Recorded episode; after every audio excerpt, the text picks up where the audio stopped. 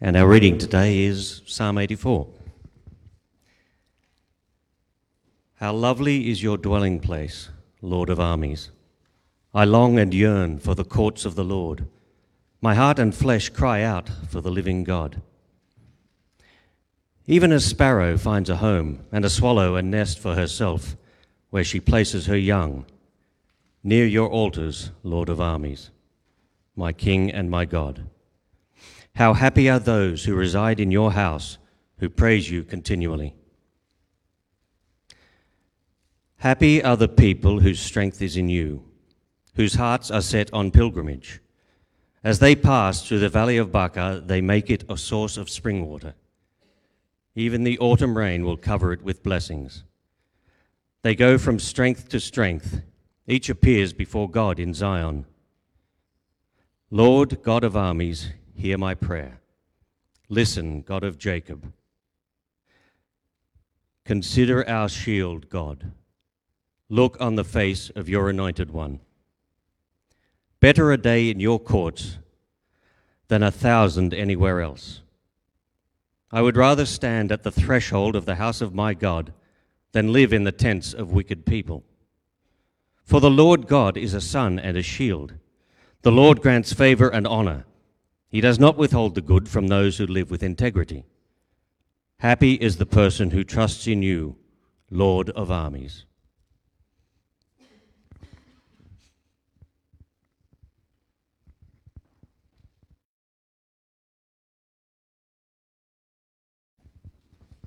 Thanks, Steve. How do you view the Christian life, the journey of a disciple on planet Earth? I think we often see a series of random steps unconnected with each other, don't we? We hope that we're learning something more about God and how to be like Jesus as we're pushed and pulled through life's changes.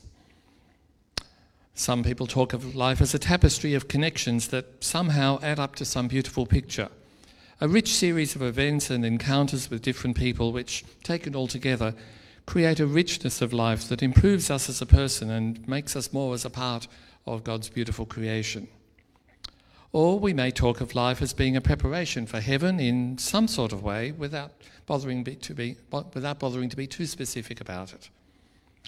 Or maybe we talk about God having a plan for us, but we don't know what it is, and we just blindly follow Him through the twists and turns of life.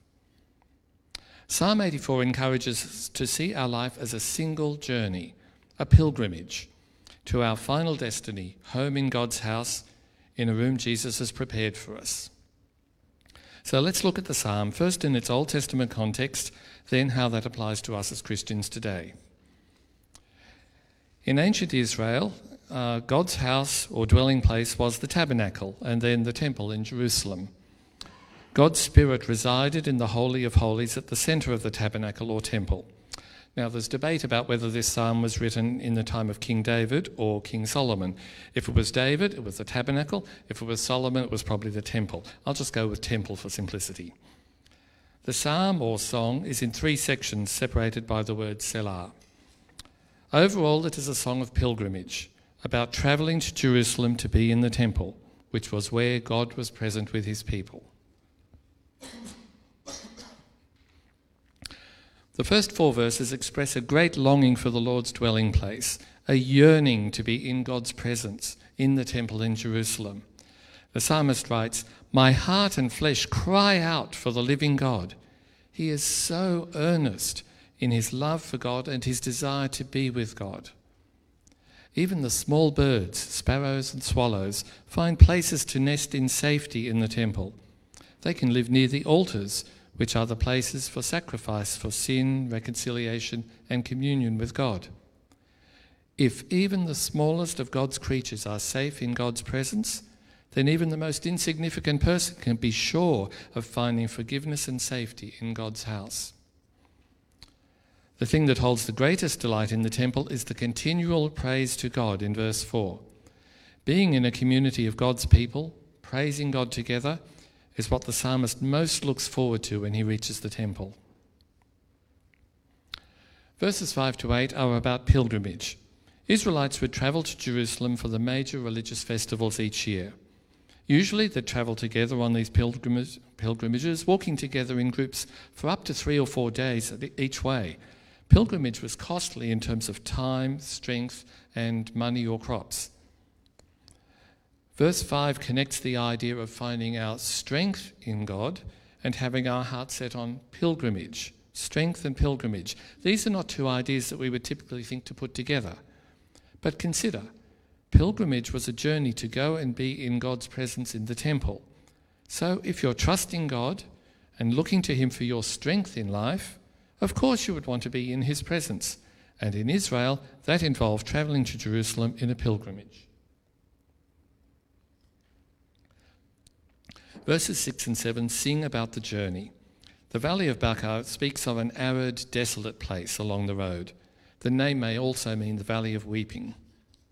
But the pilgrims don't simply endure the valley. By their presence, they enliven it into a place of richness and joy. It may be poetic to talk of springs of water, but the group of pilgrims bring life and joy to the valley as they journey to God's house. You can imagine the excitement and happiness of people on such a journey, such an important journey together.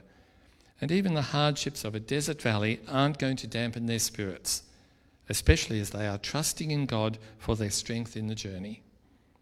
And God responds in verse 7 with rain and blessings. Again, perhaps poetic, but God brings extra blessings to the pilgrims in response to the joy they have in their journey.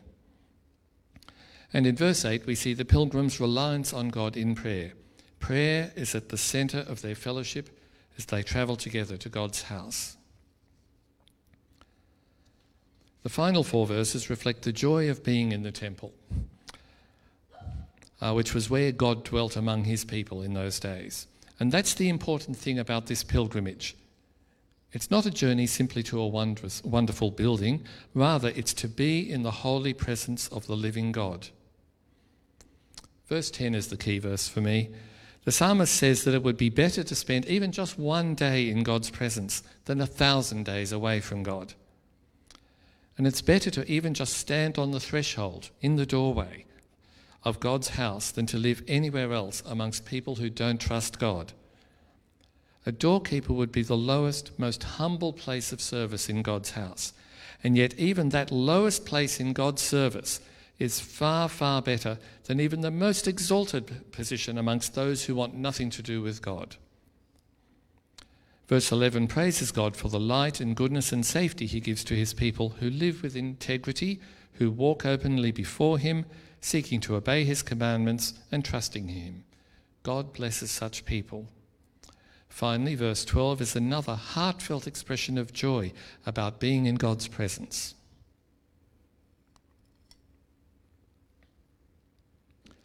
So that's what the psalm meant to the people of the time in which it was written.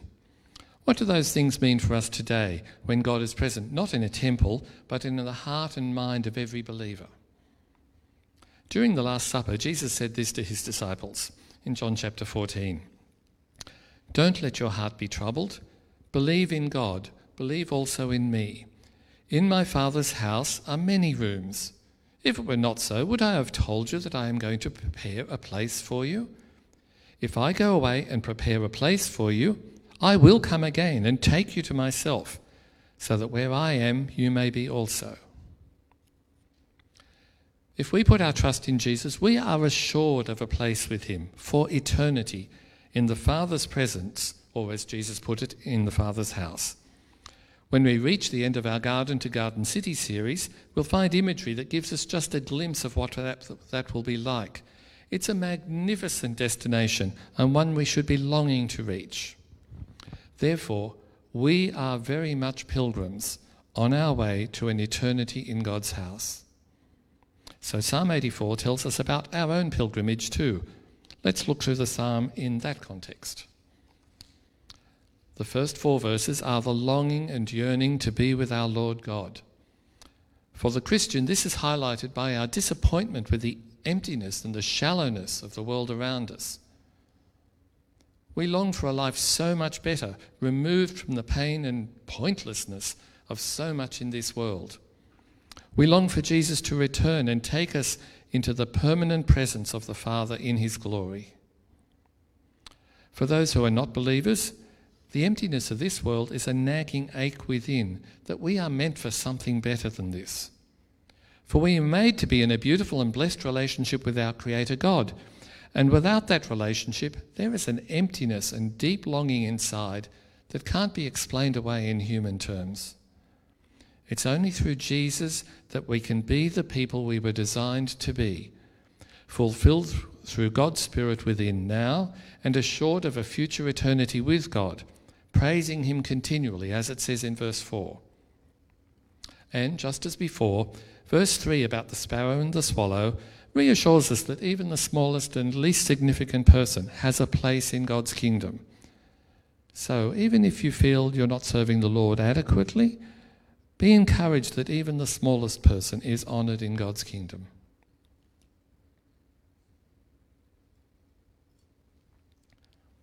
Let's consider verses 6 and 7 about the valley of Baca. We know tough times happen in life to Christian and unbeliever alike. But walking through the tough times with Jesus will transform our perspective. We will discover blessings and his strength to persist along even the hard roads of our pilgrimage through life.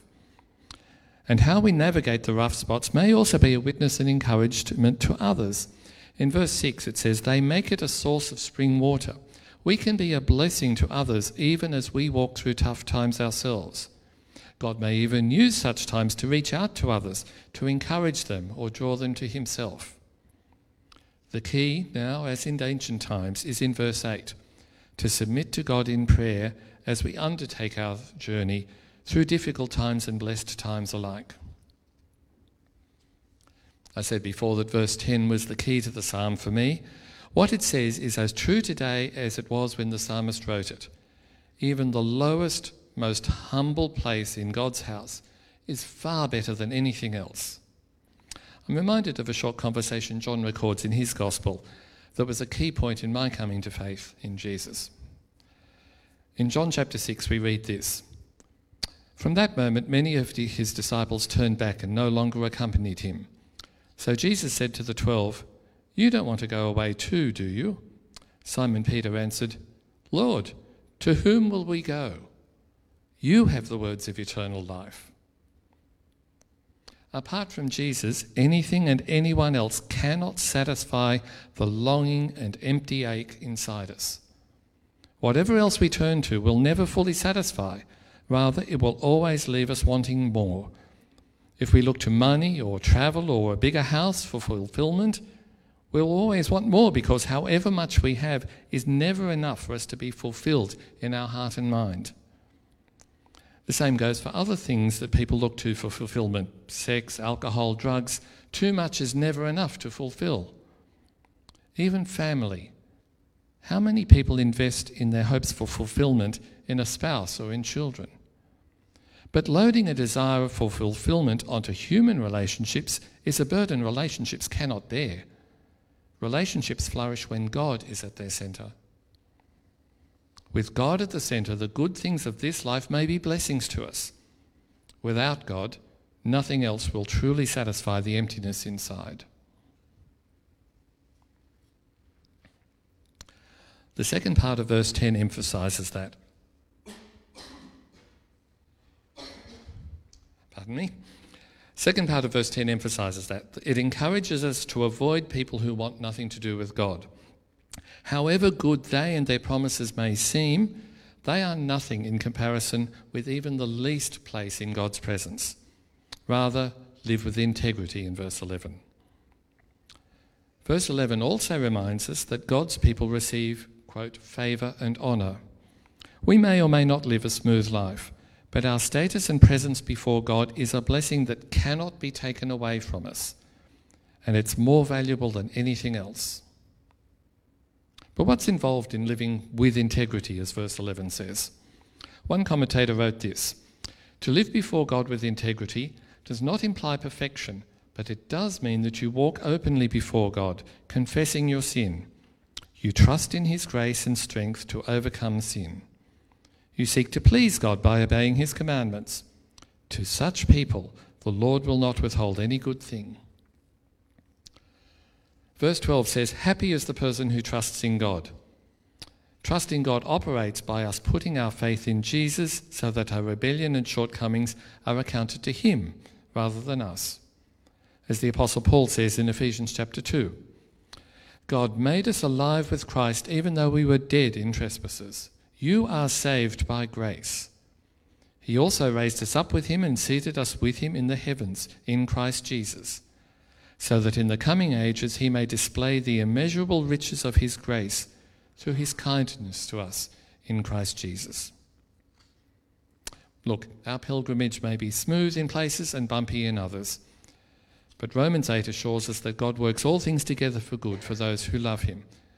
I can tell you this I haven't always been able to see the purpose behind the hard times that God has sent my way. But there have also been many times that I can see his reasons, either at the time or looking back afterwards. I've seen the reasons often enough that I'm prepared to take him on trust for the times I can't see the reason.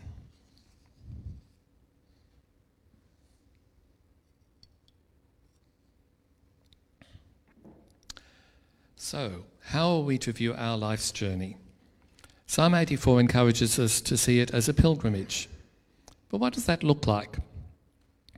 In several places, the Apostle Paul refers to the Christian life as a race. Now, you run in a race to win the prize at the end. Like a pilgrimage, a race has a goal, an end point. In Philippians 3, we read this Paul writes, My goal is to know Jesus and the power of his resurrection and the fellowship of his sufferings, being conformed to his death, assuming that I will somehow reach the resurrection from among the dead. Not that I have already reached the goal or am already perfect, but I make every effort to take hold of it because I also have been taken hold of by Christ Jesus. Brothers and sisters, I do not consider myself to have taken hold of it, but one thing I do, forgetting what is behind and reaching forward to what is ahead. I pursue my goal, uh, I pursue as my goal the prize promised by God's heavenly call in Christ Jesus. Or in 1 Timothy 4, he says this Train yourself in godliness, for the training of the body has limited benefit but godliness is beneficial in every way, since it holds promise for the present life and also for the life to come. Now, training here isn't talking about training like for an exam or something. It's the training that an athlete does to continually be fit and fast for the race. Or thirdly, in 2 Timothy chapter 4, Paul writes this For I am already being poured out as a drink offering, and the time for my departure is close. I have fought the good fight. I have finished the race, I have kept the faith. There is reserved for me the crown of righteousness, which the Lord, the righteous judge, will give me on that day, and not only to me, but to all those who have loved his appearing. Paul sees the Christian life as striving towards the goal of eternal life, training and devoting ourselves to pursuing the prize. We're not just hanging around here on planet Earth waiting to die and enjoy God, and join God in heaven. No, we are to focus and work hard towards the goal. There is a single goal before us, a single destination, and we are to train and work consistently and persistently towards that goal. Isn't that so different to how we often view our life? We see a series of random steps, unconnected a tapestry of connections that somehow add up to something. We may talk of life as being a preparation for heaven in some sort of way. Or we may talk of God having a plan for us, but we don't know what it is, and we just blindly follow through the changes and chances of life in this fleeting world. But, like the Apostle Paul, Psalm 84 encourages us to see our life as a single journey, a pilgrimage to our final destiny, home in God's house, in a room Jesus has prepared for us. Then, all the things that we go through in life, good and bad, are not random or unconnected, they have a context. Rather, they are steps along our journey to God's house, with the longing for the Lord's house at the core of our being. Our destiny is with God in His glory, and that underpins our life and our thinking.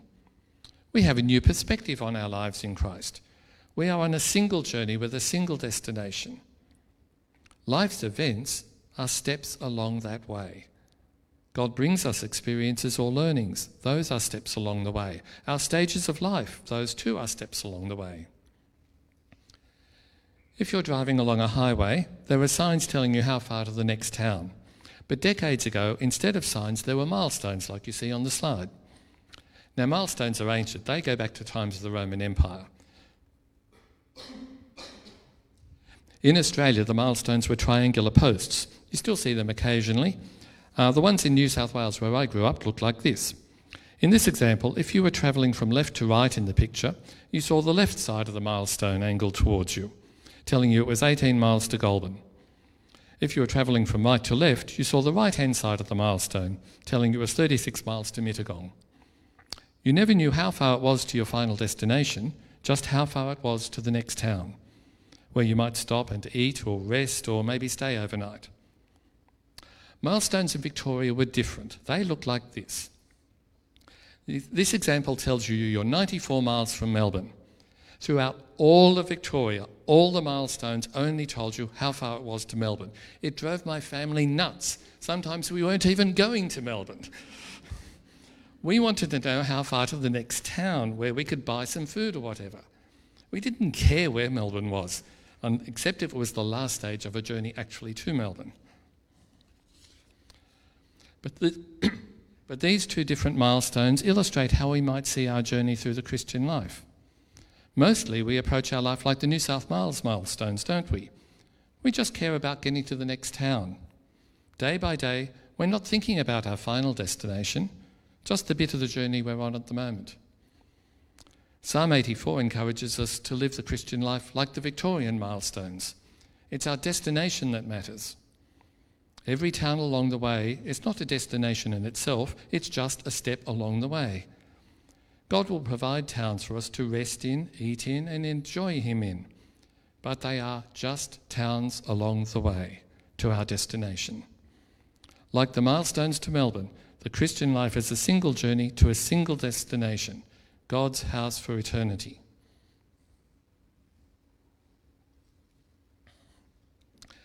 When we have the perspective of our life as steps along the way to God's house, that changes the way we think about other things. Seeing we're longing to be in God's house, we can live our lives now as steps on that journey. I can think of a few things we might look at differently with that perspective. You might think of some others. Uh, we may see ourselves as citizens of heaven and only temporary residents here on earth. Our view of stewardship might change if we consider ourselves as simply temporary custodians of our possessions. As we go through various stages of life and gain and then lose abilities, we might see that these are just stages on our journey to God's house. And of course, it may change our view of death, especially our fear of death. Upon death, we will all come face to face with God.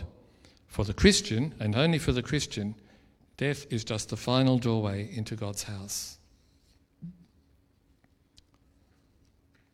As Christians, we are on a journey, a single journey and our destination is a blissful, joyous eternity with our Lord God.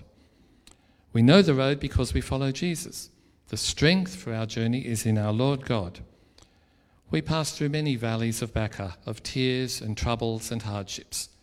But the Lord strengthens us in those times and showers us with blessings along the way. We also pass through wonderful times, blessed and strengthened by the Lord.